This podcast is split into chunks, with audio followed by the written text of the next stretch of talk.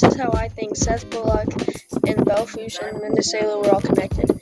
Seth Bullock had two pieces of land, and they built a railroad station right over a river between his two pieces of land. So Minnesela got passed and Belle Fourche was born. Seth Bullock built a depot and auction for lots for people to build important buildings for Belle Fourche. Minnesela. Minnesela was expected to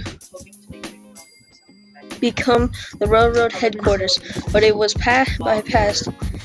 Minnesela residents were determined to have terminal terminal station. Other Minnesela boosters got more land with some idea. The railroad people refused to pay the high prices and started looking elsewhere.